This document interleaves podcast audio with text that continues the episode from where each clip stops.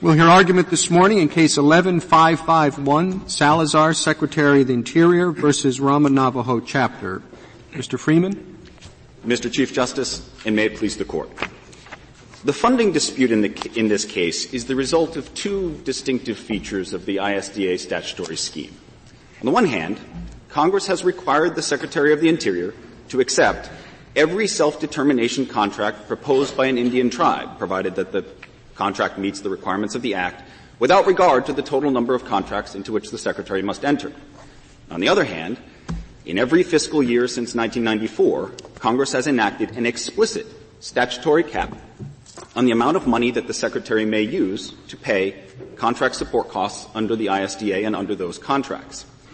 Now, we think under the circumstances, Congress intended the Secretary to resolve these The, the relationship between these provisions in exactly the way that the Secretary has. Excuse me, but could the Secretary have done anything else?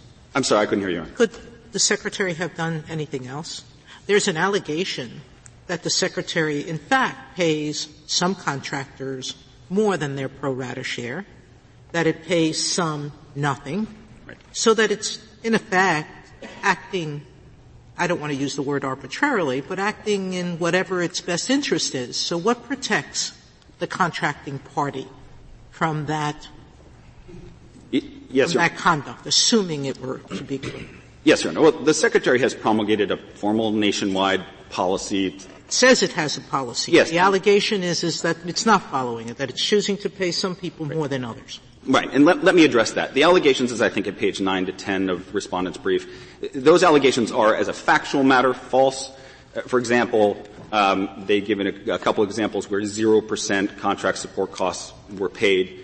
One of those examples is a contract where it had been entered into in that particular year. New contracts are paid under a different appropriation. Another example is they give a, a case of a tribe that was paid three hundred fifty-two percent of its contract support costs. And let me explain. I think it's important to understand how. Be- before it, you do that, yeah. I, it was my understanding that that system that has been described as arbitrary was not the one that was applicable to the years in question. In That's right. At, at the time of the district court's ruling in this case, from nineteen ninety-four till about two thousand six, the Secretary followed a uniform pro-rata distribution methodology according to the needs of each of the individual tribes.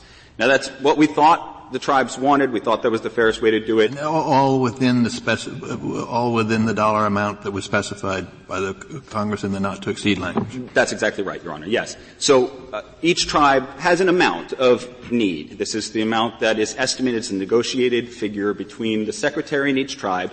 And it is undisputed that the amounts that Congress has, been, has appropriated have never been enough to pay one hundred percent of each of those figures for each member of the respondent. Didn't we have similar language in Cherokee Nation? And uh, didn't we say that that language in Cherokee Nation, which was in the general appropriation statute, although not in each contract, uh, didn't mean that the Secretary could refuse to pay?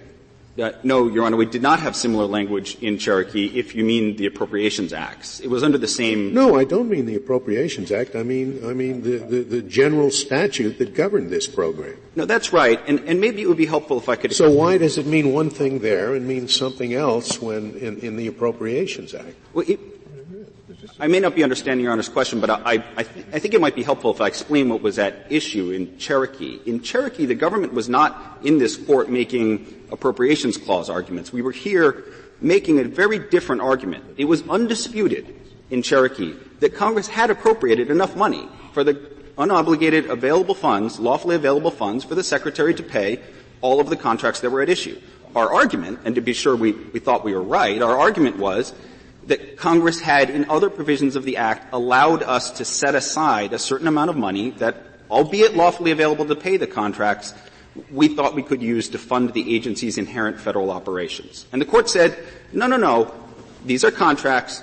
The money was lawfully available for you to pay, and there was no statutory restriction against you paying it, so you had to pay it. And this case involves the circumstance that... Well, how, what was our...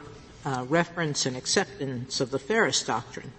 And the Ferris Doctrine was almost identical to this situation where Congress allotted a certain amount to the building of a particular dam, and the same, we applied, applied the Ferris principle and said even though they gave it to one type of contract, the dam, they were paying one person less than others. No, no Your, Your Honor. Had an allotment adequate enough to cover that individual. No, I, I think that's not quite a, an accurate characterization of Ferris, and it's important to understand what Ferris. I know what the Federal Circuit said. I don't think the Federal Circuit's right. If well, you read Ferris, there was an, an appropriation for the dam. But Ferris was an appropriation for, I think it was forty-some thousand dollars for improvements to the Delaware River, and the government, the, the uh, Army Corps of Engineers, let out a contract for thirty-seven thousand dollars to dredge the river.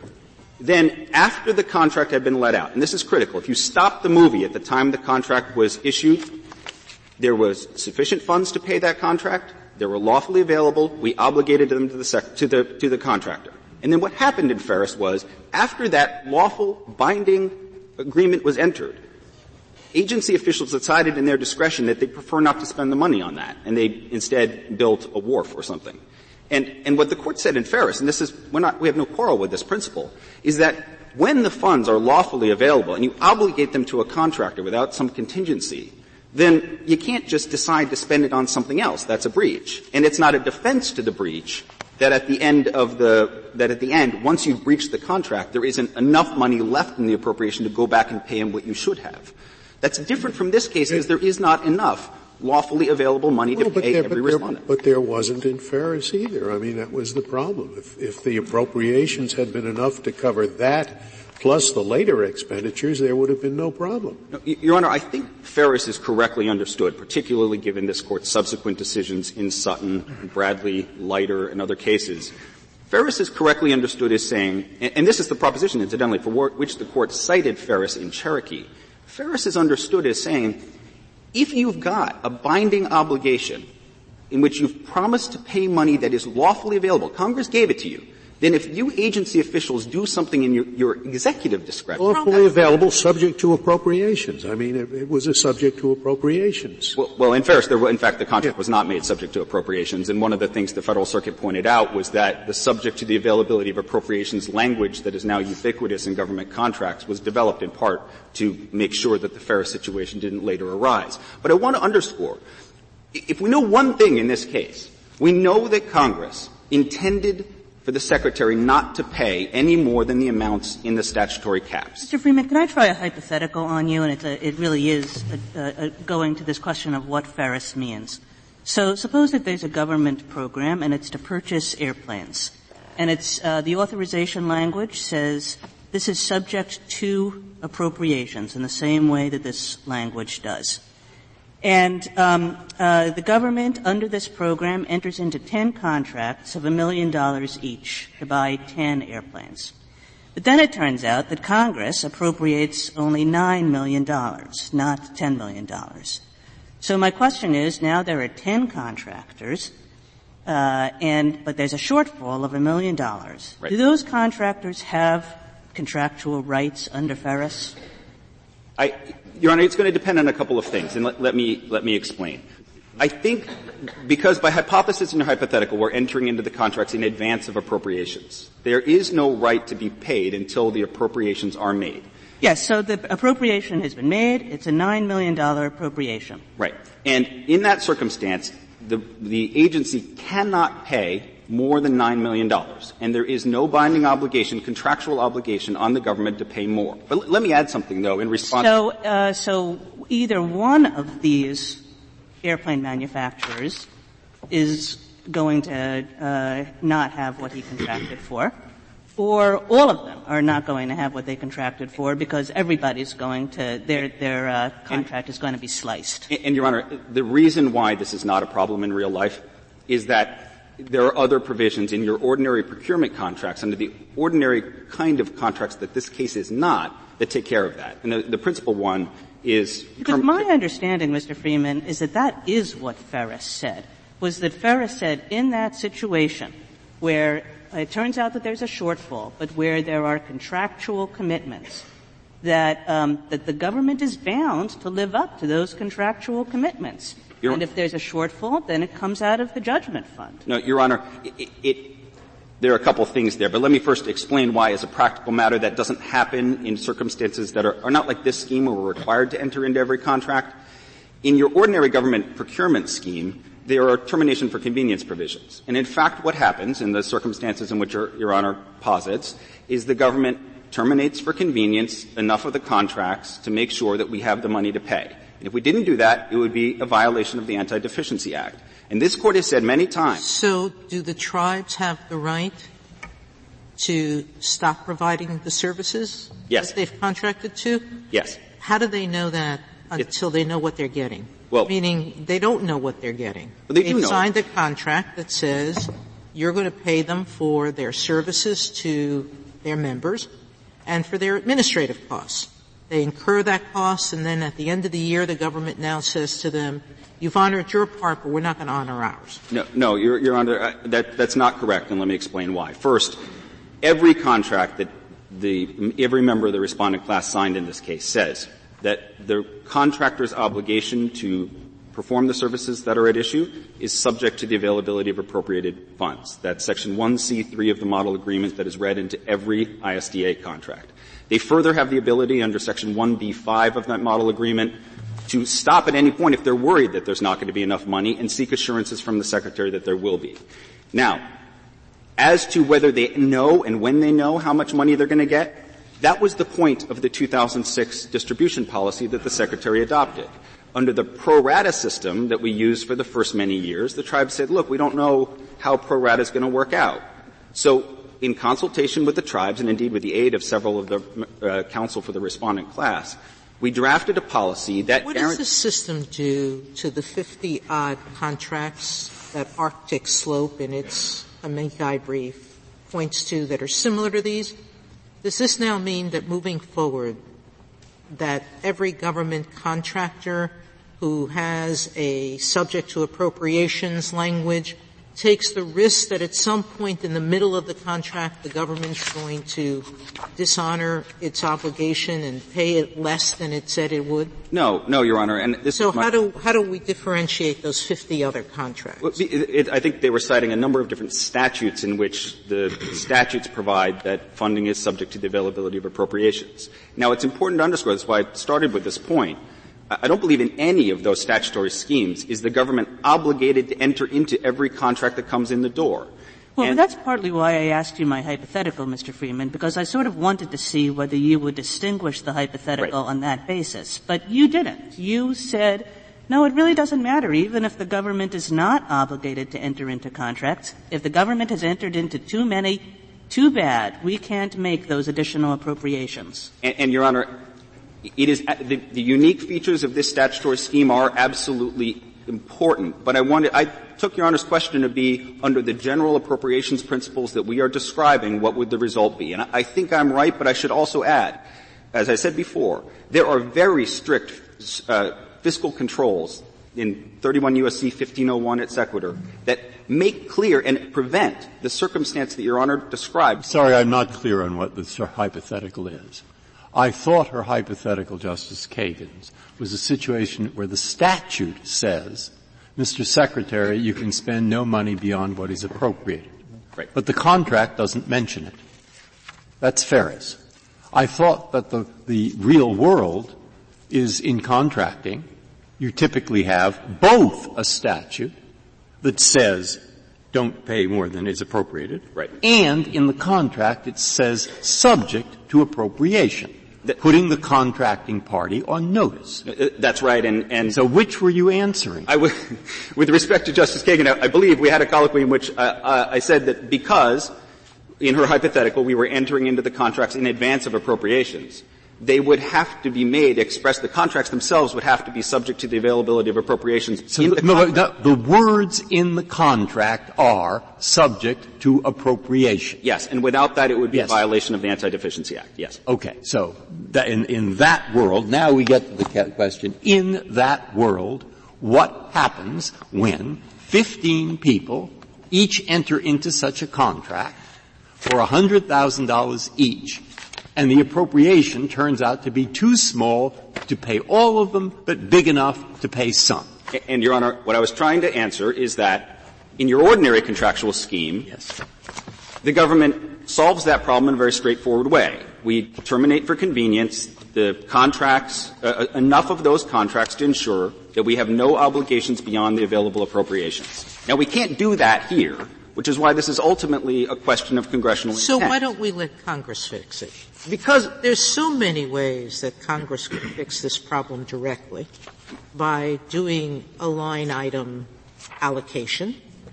It could take away the obligation to enter into these contracts and fully fund. It could be much more direct than Your it's being given the interpretation that you're advancing. Your Honor, I think it's important to understand what, and maybe it would help if I took a minute to explain this, what Congress was trying to do in this statutory scheme. It was trying, it was trying to tell the tribes, we're honoring our obligation by paying you the cost, but we're really not going to do it because we're going to let no. the government give you less? No, look, Congress could... I have to assume Congress intends what it says. It intends to obligate you to enter into contracts that uh, that give make you commit to paying their costs, correct? Not with... Yes, but four fifty J one B says, notwithstanding any provision of this Act, all funding under this Act is subject to the availability of appropriations. And let me explain why Congress would have wanted to enact this statute that has some unusual features. Congress, of course, could have said, we want to give every tribe the opportunity to enter, to provide services in its own name to its own people, but we're going to do this on a regular contract basis, meaning we just give a sum to the Secretary, the Secretary signs contracts as they come in until he doesn't have any money left, and then any tribe after that who asks for an for a contract, the Secretary says, no, we don't have the money to do it. But Congress chose a, a different approach. Congress wanted, as a matter of self-determination, to require the Secretary to give every tribe who wants the ability to do this the opportunity to do it. But if it didn't then say, all funding is subject to the availability of appropriations, the result would be that the government would be exposed to a, a liability that Congress could not estimate, because the ability of these tribes to pay for overhead costs and whatever varies tremendously. To what extent do you, do you uh, rely on, you haven't mentioned it up till now, but Congress in these appropriations said not in excess of.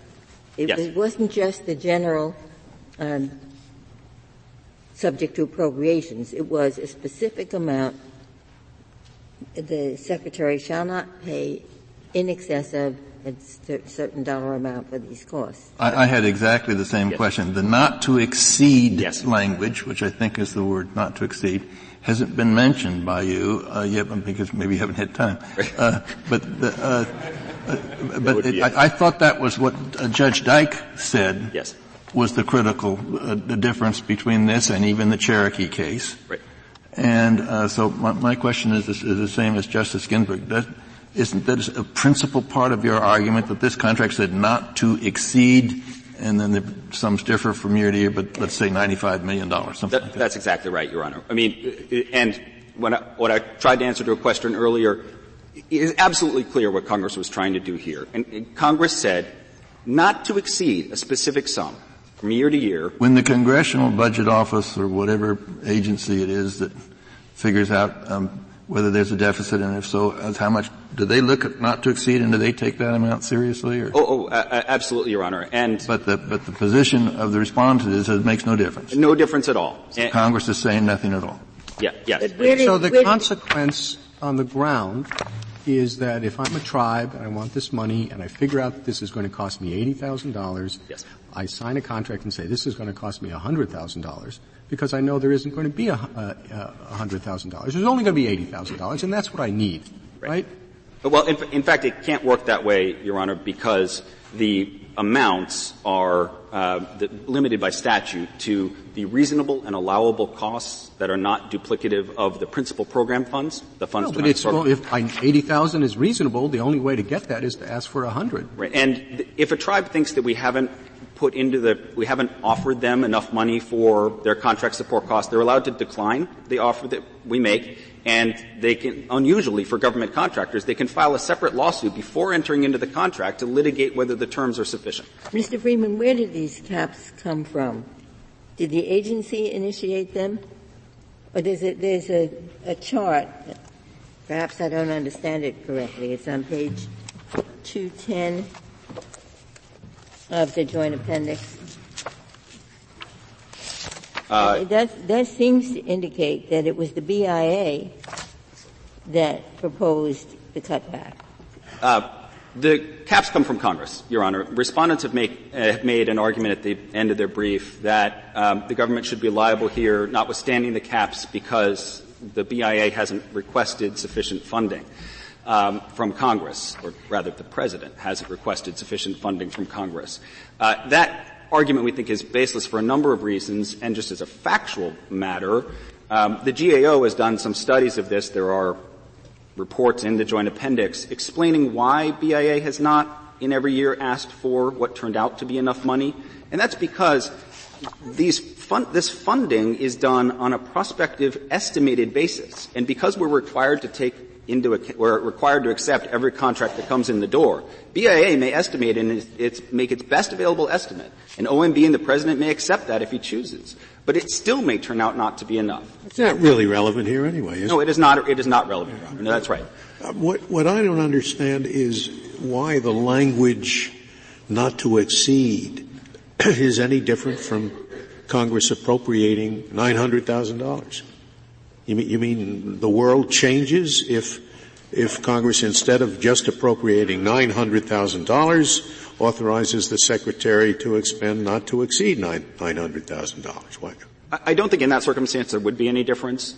Here, the reason why it's different is that this is ultimately a question of what Congress was trying to do. There's no constitutional argument that Congress can't enact these kind of caps, and we know from the not to exceed language that Congress was being as emphatic as it could. Well, I, I think nine hundred thousand dollars is pretty emphatic if that's all you appropriate. Right. I mean, just, it's just, this is the way, as an ordinary matter, that in appropriations, Congress expresses an internal cap. It's that like, runs you right into Ferris. Then you're saying that there's no difference between the standard Ferris-type appropriation, which is just an amount of money, and this kind of appropriation, which is up to or not to exceed that amount of money. Your Honor, Ferris, we think, is inapplicable just to this type of statutory scheme where we're required to enter into the contracts and there's a limited sum available. That's Judge Dyke's reasoning in the in the Federal Circuit. But let me put that aside for the moment and address Ferris directly. As I said before, Ferris is about the circumstance in which there are enough available funds in the first instance to pay the contractual obligations. Now, Ferris does not and cannot stand for the proposition that an executive officer, looking at the amount Congress made available in the first instance, can bind the Treasury to pay more than Congress has expressly stated he may bind it to.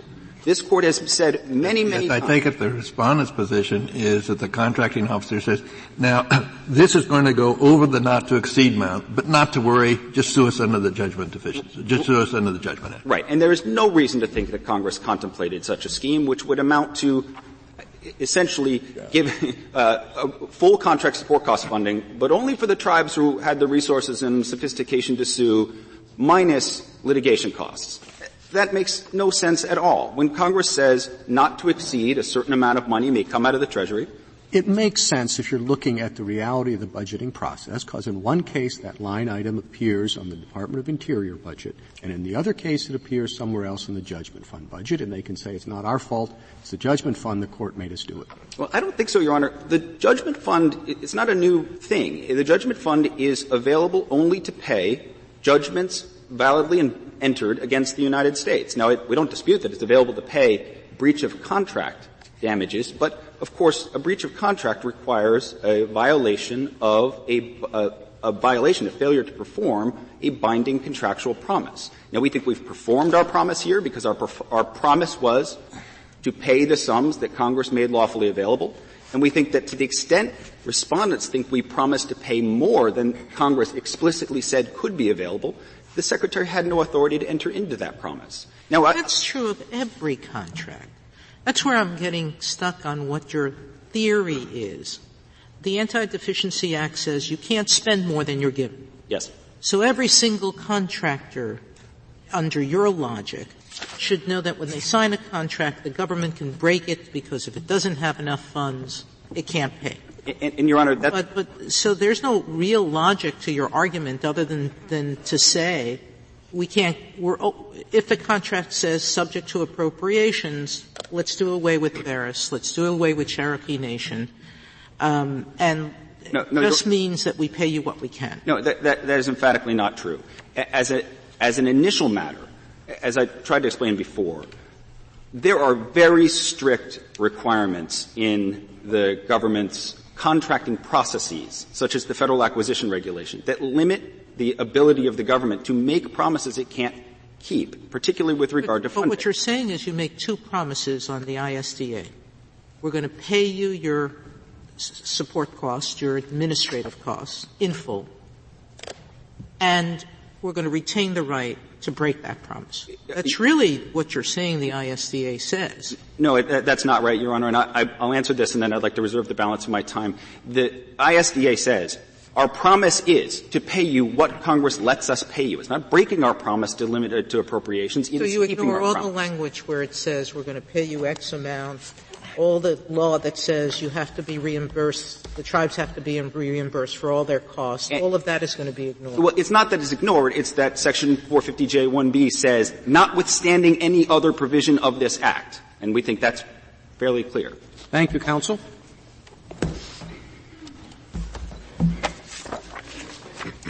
Mister Phillips. Thank you, Mister Chief Justice, and may it please the Court. I guess I'd like to start on the Ferris Doctrine because it seems to me that is the fundamental issue in this case. And the, the principle of Ferris, and, and it's interesting to me that, that uh, counsel for the government never once makes any reference to the Comptroller General's interpretation of the Ferris Doctrine, which in the Red Book says as plain as day that in circumstances like this one, where the government has more contractors uh, than it had, than one, and those contractors are subject to an appropriation, uh, and it cannot exceed that appropriation. I think all that language, frankly, is, is implied anyway. No, so, so, so you say not, you say you don't want us to mention not to exceed in our opinion, other, no, no, than, the, other than to say that it's irrelevant. No, no, not to exceed has a very significant role to play, Justice Kennedy. Does the Red Book talk about not to exceed as being any different from general appropriation? Uh, the, the place where not to exceed, I think, carries particular significance is that in, in the ordinary situation, we would be entitled to seek injunctive relief to take money from other sources within the, within the budget and get an injunction. And that's very unique to the, to this context. Ordinarily, government contractors cannot seek injunctive relief. This not to exceed language deprives us of that. Does the Red Book refer to not to exceed, the not to exceed language? I'm sorry, Justice Kennedy. Does the Red Book have refer to the not to exceed language? The, the Red Book doesn't, well, actually the Red Book does say that, that all of these phrases are essentially the same, which is that they... I, I just saw, I read the Red Book. I might have missed the part that you're about to cite to, because I'd like you to tell me where in the Red Book it says that a contractor who has a contract, which says subject to appropriations, and is then dealing with a law of Congress, which says the appropriation will not exceed X million, is then entitled to be paid on a contract where he and like contracts do exceed X million. Where does it say that in the Red Book? The Red I couldn't Book, find it. The, well, the Red Book talks about subject to appropriations, talks about up I, I did read it. I just would like to know what page you want me to read it, read again. I, I read the Chamber of Commerce brief. The Chamber of Commerce brief says everybody knows that the contractors are paid in this situation, so I looked up the authorities that they cited. Okay? I read the Red Book. I read my, the case of Cherokee. I read uh, Ferris. Uh, I read Sutton. Uh, I can't say I'm perfect at reading, okay, but uh, I couldn't find it. That's why I would appreciate your referring me to those citations. To G A O Red Book six dash forty-four. Okay, I have it in front of me by coincidence. There it is. This is this is in our brief at page. Yeah, but no, no, I have the Red Book six forty-four. Right. What page? For those of us who don't have it. In my brief, it's on page thirty-one. Mm-hmm. Thank you. I'm sorry? I'm not saying it isn't there. I've just read through these pretty quickly. I just need a little ref- refresher. Yeah, if you look at, at, I'm sorry, two G A O, well, I think you can use either of these. two G A O Red Book six dash twenty-eight to twenty-nine. No, I don't have that one. Talks about, no. For followed by a purpose and an amount has the, quote, same effect as, quote, words like not more than or, or not to exceed. So, I mean, what they're saying is that all of this, I'm sorry, I apologize, Your Honor. It's to G A O Red Book six twenty-eight to dash twenty-nine, and I think the same... No, that, that isn't quite my question. My question was, I would like the authority for the proposition that when you have a set of contractors and they read their contract and it says subject to appropriation, and then you read the law and it says they will not be paid, it shall not exceed four million dollars, and then you discover that the amount of the contracts of the same kind in this category are more than four million dollars, I want to know where in the Red Book it says that they get paid more than four million dollars. That's all. That's fairly simple. And if that's, if that's normal practice, it must be there's a lot of authority for it. So, so that I, uh, I just want to know what to read. Well, I, uh, here I would six forty-five says if a contract is but one activity under a larger appropriation, it is not reasonable to expect the contractor to know how much of that appropriation. But they aren't talking about there where it says specifically in the contract, subject to appropriations. At least I think they're not. Now, I would like you right now to tell me, no, you're wrong. It does say that. Well, it says if Congress appropriates a specific dollar amount for a particular... They're, they're distinguishing Sutton from Ferris. I'm sorry? They're trying to use that to distinguish Sutton from Ferris, and it's filled with, well, we're not sure about this because Sutton, which is Brandeis, uh, which comes out the opposite way, uh, did have a line appropriation, and I thought that just refers to the fact that uh, because there's a line appropriation, the contractor's on notice. Right, exactly. You better, exactly. And when you do business with the government over a period of years and it subject, says subject to appropriation, not necessarily you, but your lawyer, who's a good lawyer, should look up and see what the appropriation is or whether it was made. I, and that's, that's, does it require as a matter of policy? I said, you know, if no, no, not as a matter of policy. I'm putting it as a question because that was my first reaction, and I expect you to say, no, Justice well, Breyer, you're wrong, and that isn't the practice. And here is what I read to show that isn't the practice. That's all I'm asking. But I guess I don't understand exactly how to answer that question, Justice by, showing, by showing me where in the law it says, and I don't want to repeat the question for the third time, but it says. I wish you would. I'm, I, I've lost the question. Well, you heard sometimes not everyone pays sufficient attention to these very clear questions. I'm, I'm doing my best, Justice Breyer. Where, look, hypothetical. Four people, four identical contracts. The words appear, subject to appropriation. Right. Each is for a million dollars. Then you read the appropriation that was later made, and in that statute it says, we hereby appropriate three million, and it is the payments are not to exceed three million. Okay? Something like that. Right. Now, all I want is the authority that says each of those four people can come in and get the one million dollars, totaling four million. I want the authority that says that. I, I, I mean, I would read Ferris. No, it's, Ferris, it did not say anything about it in the contract. Well, I mean, Ferris has a limitation. The, the, the, the government has already told us that subject to appropriation is implicit in every, in every agreement anyway. So there's nothing special about putting in the word subject to appropriation. Oh, there certainly is. Putting in the words gives the lawyer notice. Well, again, it, the only notice it gives is that there has to be enough money when you look at the appropriation to cover your contract. Ferris did not say, as I recall, that you can't expect the contractor to have notice that appropriations have been limited. It said you can't expect them to have notice as to how much of the uh, expenditures under that appropriated act have been spent. Isn't that the only thing it required notice of? Right. That's, that's I would think if you sign a contract, uh, you, you, you better be sure that there are appropriations for it. Clearly. And that, I mean, and, and Justice Breyer, the Court's opinion in Cherokee said that the primary purpose of the subject to availability clause is to deal with a situation where you enter into the agreement ahead of the, of the fiscal year.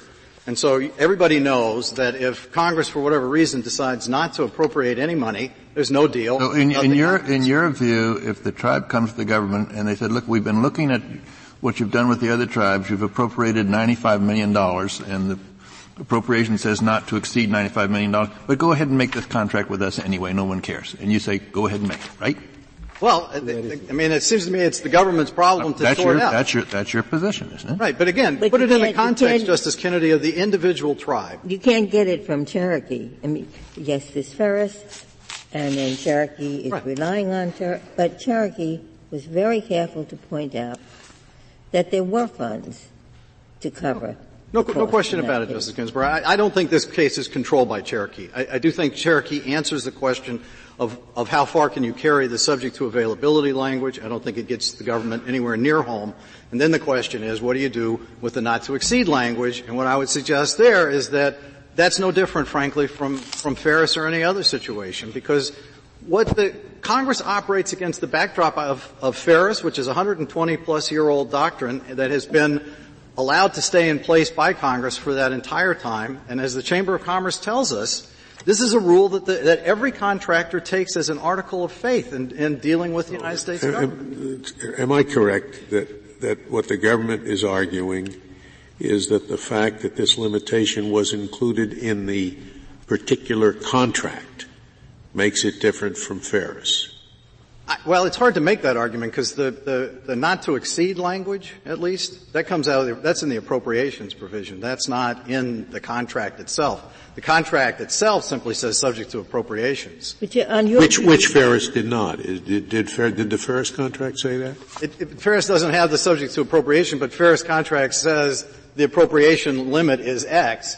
And it does. Where do, where, where do you get that? I, I couldn't find the contract. The language in Ferris is a contractor who is one of several persons to be paid out of an appropriation is not chargeable with knowledge of its administration. True.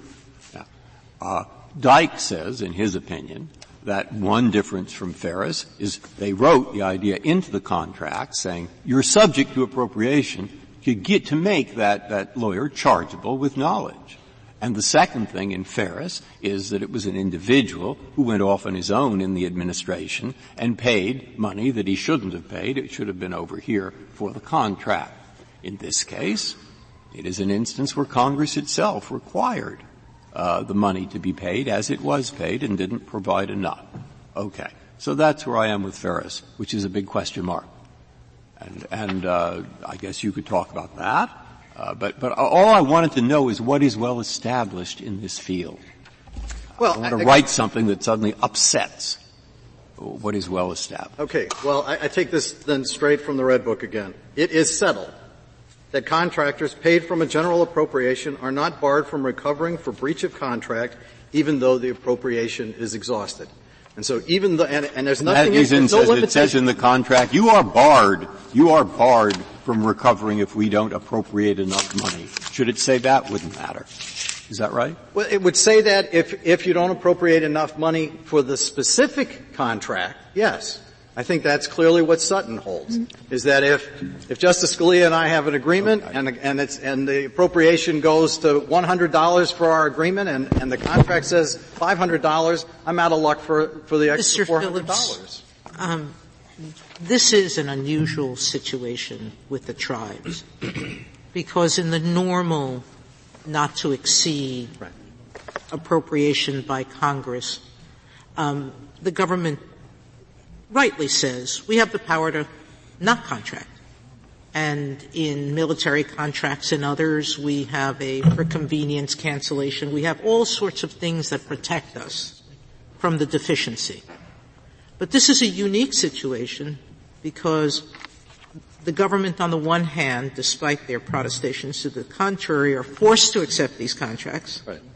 And on the other hand, Congress is saying, don't pay more on them. We're telling you to accept more payment right. than we're going to give you. Should we create a special rule for this? Why shouldn't we create a special rule for this unique situation? Because essentially what you're doing is putting the backs of this problem, putting the, the burden of this problem on the backs of, of, of innocent contractors who well, is it, enter, is it, entered into in good faith yeah. these agreements. Is it just a question of our creating a new rule, or rather is the proposition whether the tribes, when they entered into this, should have realized that because of the peculiarity of these contracts that they had to be entered into, that the rule which otherwise would apply does not apply. It, it ought to be a question of expectation of the tribe, should it not? Right. Well, I, I would I would suggest a couple things about that. I, I mean, I think in general it's reasonable to look for the obviously the intent of the parties and the expectations of the parties. This case went off on summary judgment that we that, that we lost. I mean, even on a So we didn't have an opportunity for any analysis of this. So the reality is, is that from the tribe's perspective, they recognize, because of Ferris and because of the way the Comptroller General has interpreted Ferris, that they are under a duty to make sure that there is an appropriation that covers this contract, that the amount, purpose, time requirements are all satisfied with enough money to accomplish that.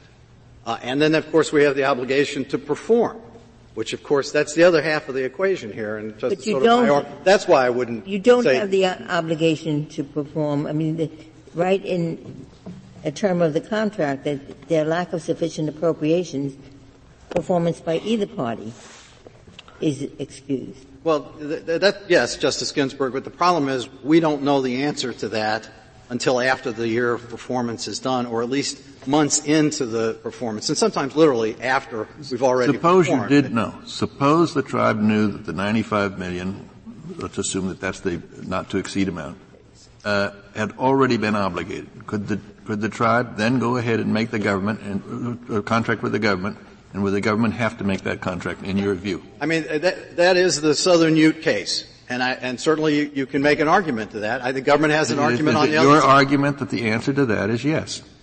The, the argument is, it appears that Congress intended to require them to enter into that agreement.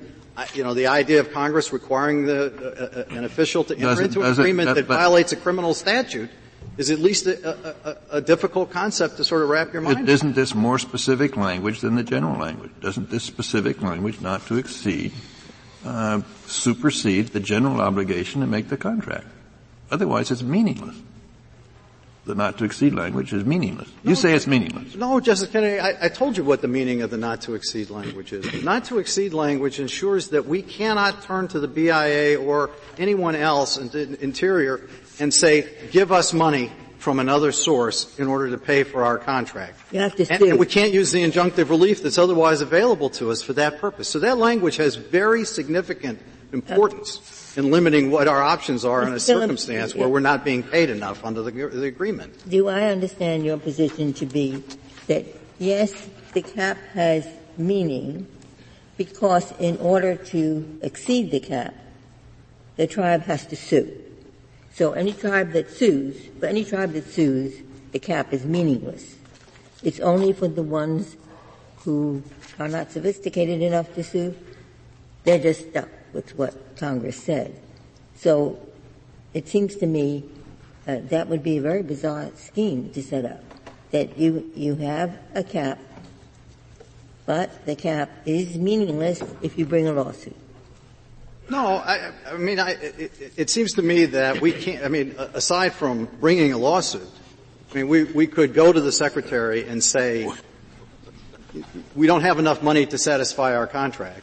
Would you take money from some other source in order to accomplish that? Because in the ordinary course, that's not uncommon to re, uh, rejigger the, the, the, uh, appropriation. Do you think it protects these, these unsophisticated tribes who don't know enough to sue by not allowing anybody to sue?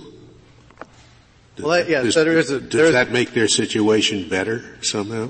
Uh, to be sure, that that would not make our situation any better. But my question is whether the cap was meaningless, and I think your answer is yes. For anyone who sues, the cap is meaningless.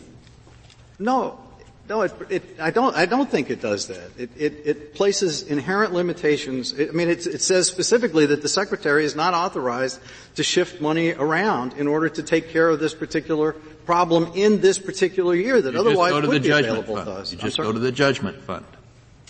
Of course, then it we... It makes it meaningless. Well, ultimately, it means that the burden of it will not fall on the tribes. It, it, it does mean that. But, and let's be clear about this. The Judgment Fund, this is not simply going to the Judgment Fund and asking for our contract support costs to be paid.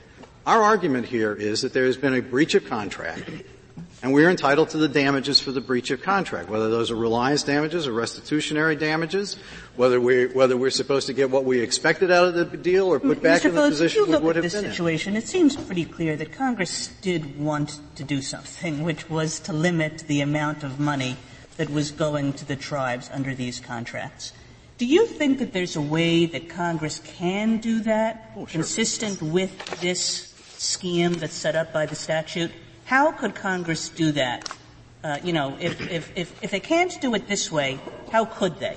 Well, the easy way would be to impose specific limitations in, in every one of the contracts.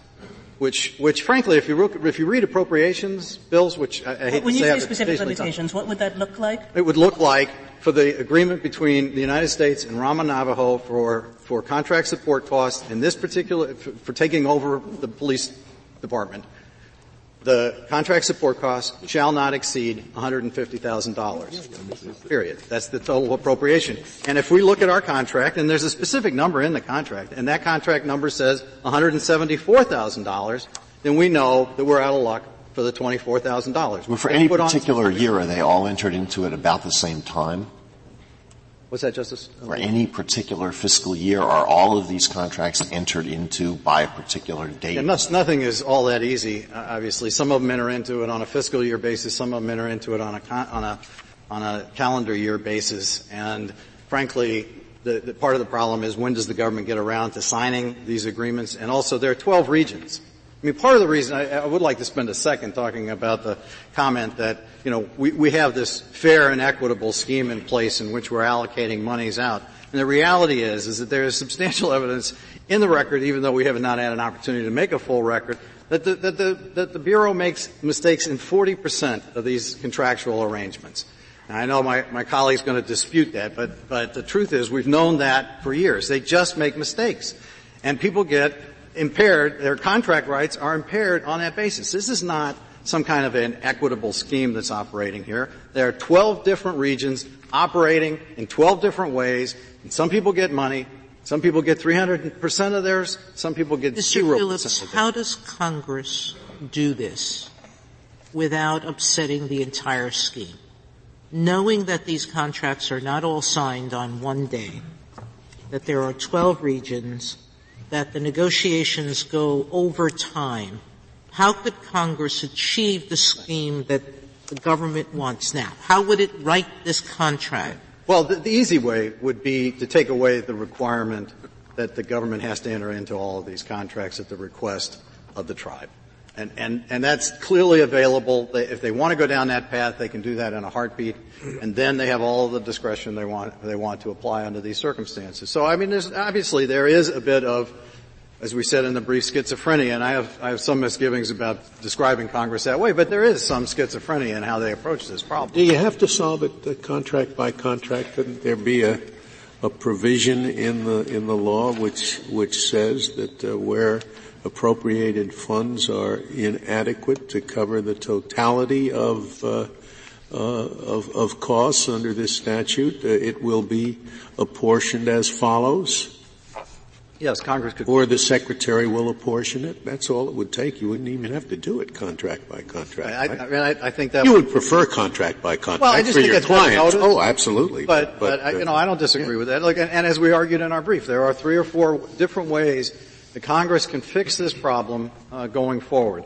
But and, and that's and that's the message I thought from Justice Sotomayor is why don't we let Congress fix the problem and allow the background principles of Ferris, as interpreted by the Comptroller General, to apply in this case in order to resolve the contract dispute that's properly, obviously, before the court at this point. I'm sorry. I think I, I think this may have been asked, and I'm not sure the an- I understood the answer.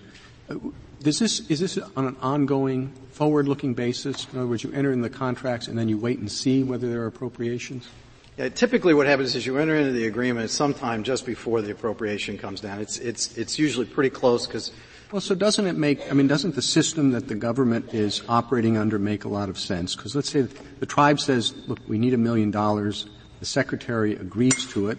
And then I assume the two of them get together and say, well, we'll, we'll try to get the appropriation for it.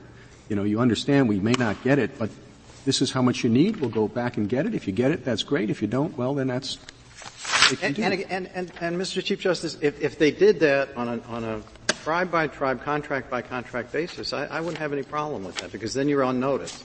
But when they say to you, okay, fine, here's, you know, this is the, here's your contract support cost provision. There's a specific number in there, one hundred three dollars and seventy-eight cents and sixty-three cents. That's what you ought to get. And we get an appropriation that comes back in that says the government will, you know, we have appropriated one hundred million dollars for co- contract support costs. There are three hundred thirty other tribes out there potentially with contracts that are involved here. It is, and, and just to put it in context, we are talking about, you know, many of these tribes are in incredibly remote situations. They don't have access to all the other information about what's going on. And the real question is to impose that on the tribes. Are you suggesting that Congress has to go through each of those contracts and say, this is how much we're going to appropriate, this is how much? I, I think that's, I, I actually think that would be the fairer way to do it, and I don't think it would be as burdensome as, as your question implies, because again, I, what else does staff have better to do than to sit down and put all those appropriations together? Well, the question is whether it's the staff in Congress that's going to do it or the staff at the Department of the Interior. And I suppose well, Congress can reasonably determine that the people at Interior know better about how to do it than we do. Wait, but then, then they could do it by, by expressly by reference. I mean, if in fact Interior has set it out that way and has it all done, then, then they can just incorporate it into the statute anyways. I mean, there are simple ways to do it. There are broader ways to do it. And as I said to Justice Sotomayor, clearly Congress could simply, uh, you know, absolve the government of its responsibility to enter into any contract that a, that a, when an Indian tribe shows up at their doorstep. All of those seem to me preferable than saying to the tribes, after they have fully performed their side of the deal, okay, I'm sorry, we're not going to pay you. The, the other thing that's odd about I'm sorry, that, that, that you keep saying that, but I thought in your earlier answer you said that the contracts are generally signed by the time of the appropriation. Right. Where is that in the cycle of performance? Is that at the beginning of performance? Right, that's at the beginning of performance. But, but what we find out about You know, the notices that we are ulti- that we later receive is at some point we're, we're sending you seventy-five percent in some situations, or we're going to send you exactly the same amount of money you got last year, even though that. So the tribes, even when the appropriation comes out, they don't know how much the department has contracted with other tribes. Right. So they're performing until they get that notice later on. Exactly. And, and candidly assume that it, either one of two things will happen. Either we will ultimately be paid in full, which has happened. I mean, the last year, they were in fact paid in full. Or, alternatively, that they will have access to the judgment fund in order to, uh, to, to get the recovery they're otherwise entitled to. Mister Phillips, do you think, uh, and the one question here is what did Congress want? And one answer might be Congress wanted exactly what the government says it wanted. But another answer might be something different, that actually Congress wanted there to be um, unlimited funds for these tribes, but that it wanted to shift the cost of some of those funds to the judgment fund outside of the interior budget. Right. Do, do you, I mean, do you contest the government's view of what Congress wanted here? And if so, how? Well, I, I think the question is, it's unclear what Congress really wanted in this case, and therefore you ought to construe the, the scheme in a way that is most favorable to the tribes.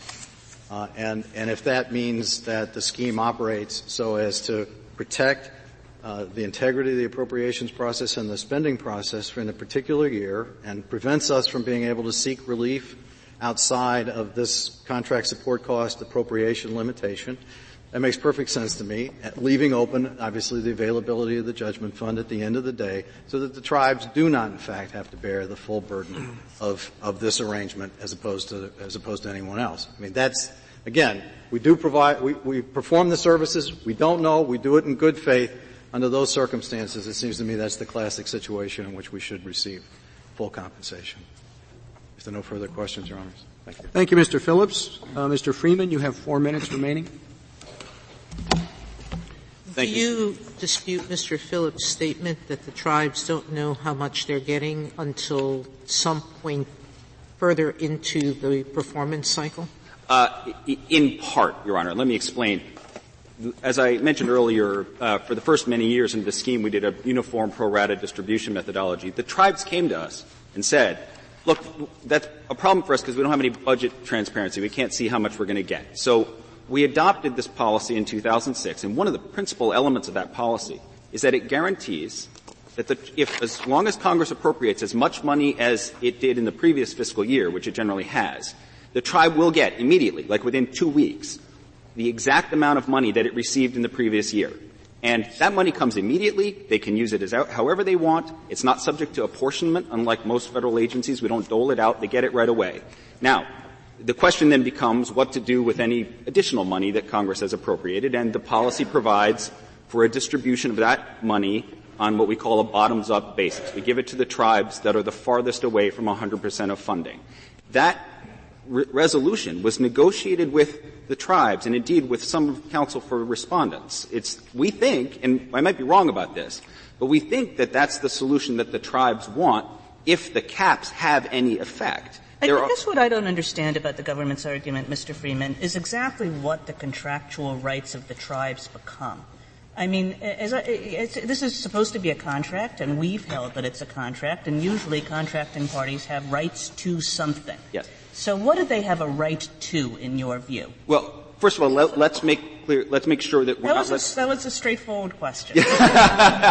Well, they have a right, Your Honor, in the first instance, to the principal promise that's under any I S D A contract, which is we give the amount of money that the Secretary would have provided for the program fund. No, but oper- what do they have a right to with respect to these additional uh overhead costs? Con- contract support costs. They have a right as a class to the distribution of every dollar that Congress appropriates, and for every contract. But what does each individual tribe have a right to?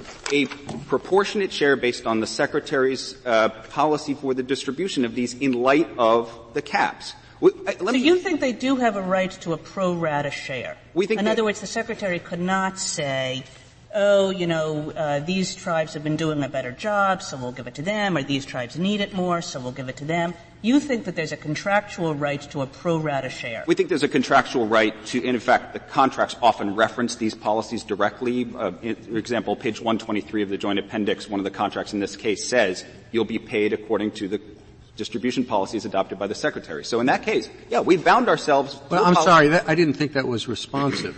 Uh, does the Secretary Justice Kagan can defend her own question, but I, does the Secretary have the discretion to adopt something other than a pro-rata distribution when there are not sufficient appropriations? We, we think within a range of reasonable solutions after consultation with the tribes, yes. We must the answer that question. Must answer over. that question, yes. Yes. Because that's exactly what the Secretary did. Right. You, you explained that it was pro rata. That's right. It is no longer pro rata.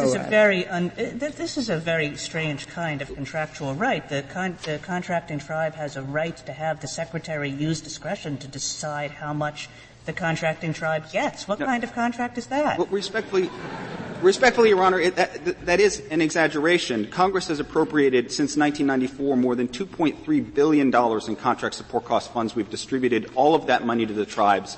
The, all of the tribes here have gotten substantial sums. No, I'm not contesting. I mean, clearly you think and the Secretary thinks that there's an obligation to distribute all that money. And, and I don't think anybody disagrees with that. The question is, what each individual tribe has a contractual right to.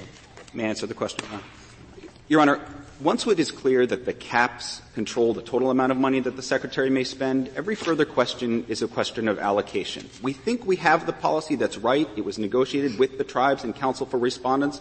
But if we're wrong about that, we can have that fight another day. The question here is whether the caps define the maximum amount of money that the Secretary may spend, and we think they do. Thank you, counsel. Counsel, the case is submitted.